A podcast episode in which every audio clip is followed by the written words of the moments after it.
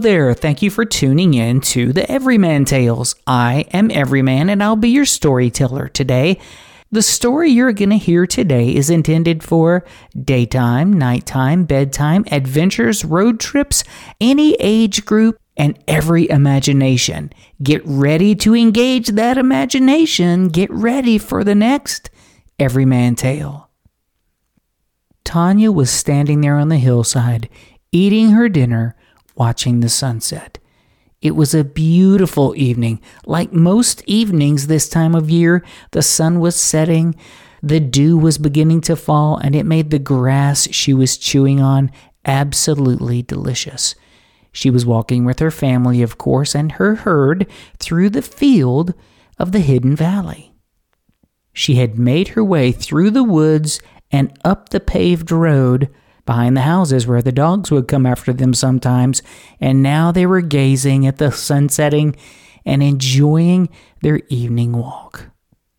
Across the valley and up the other hillside, she saw one of the males, a buck, a young one, with horns that formed into two points on each side.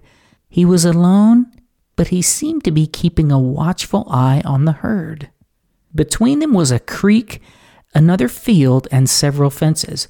Now, to some animals, those fences would be a bit of an obstacle, but to Tanya and her herd, these fences were no obstacles. A mere leap, just a little clinch of the legs and the muscles in their hips, and they were over fences of that height with no problem at all.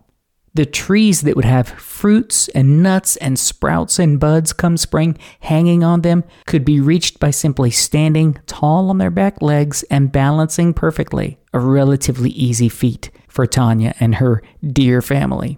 As they were coming up the road, they had seen several other animals. One of the local foxes was trying to make his way into a hen house, and a local groundhog was across the creek scurrying under a cave.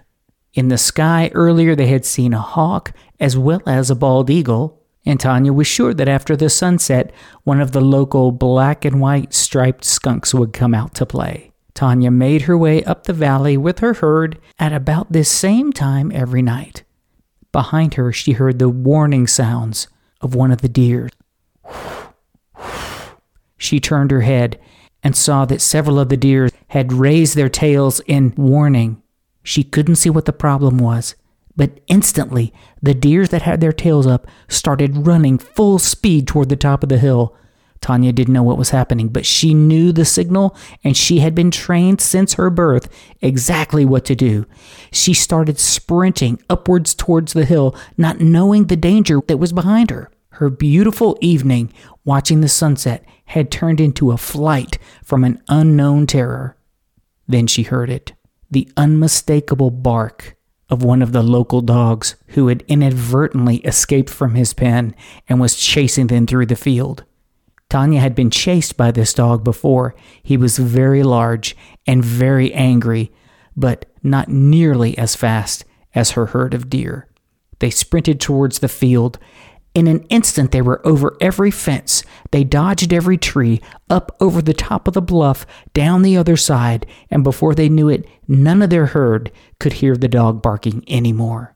Tanya had had experiences like this multiple times in the past, and this time, although she was slightly out of breath along with the rest of the herd, they eventually slowed down and spread out on the other side of the bluff in the field further up the hidden valley.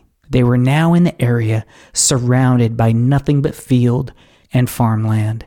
There were some old homesteads close by on the road that went through the middle of the valley, but none were inhabited, and they knew they didn't have to worry about anyone on foot.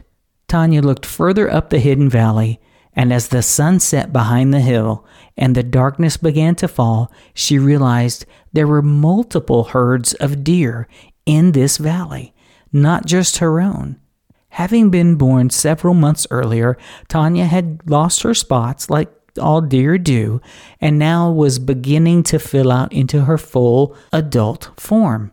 And she was learning her herd was not the only herd of deer. She could see from where she was two other groups, both with male deer off by themselves, keeping a watchful eye for dogs humans, and any type of threat. Tanya knew from instinct and had been trained by her creator to stay close to the tree line at this point, having recently been chased by the dog.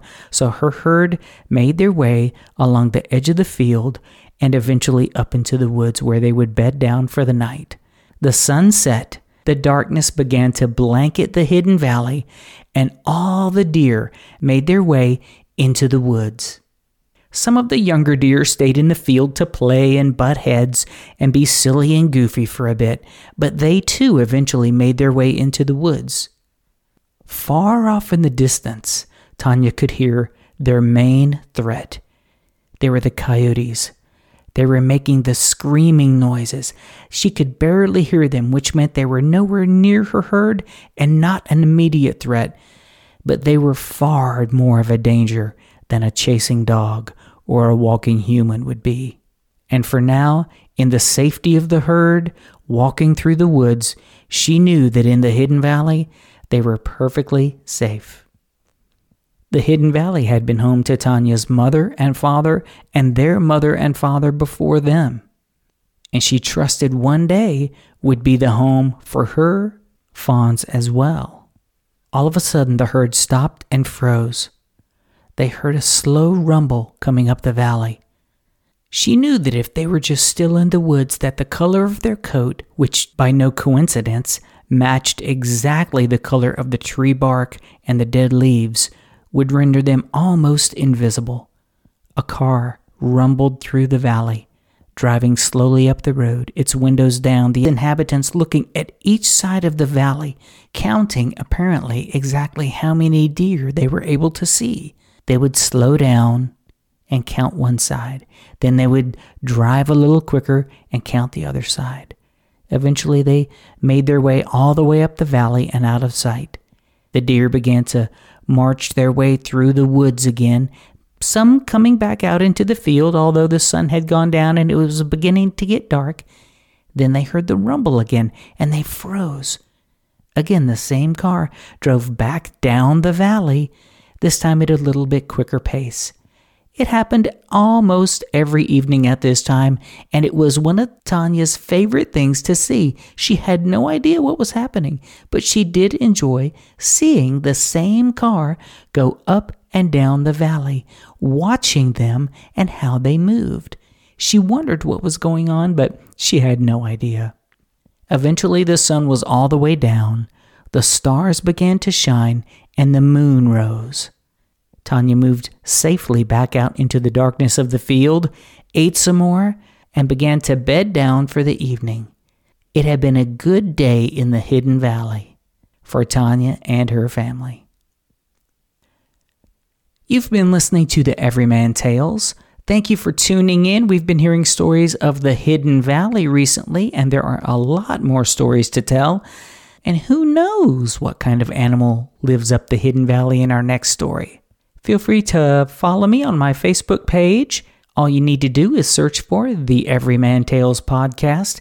You can also listen to the podcast on, of course, Podbean, Audacy, the TuneIn Radio app, Amazon Music, iHeartRadio, Boomplay, and all kinds of other podcast apps. Thanks for listening. Feel free to share this podcast on whatever social media platform you appreciate the most. And don't forget to engage your imagination. Thanks again for tuning in to the Everyman Tales.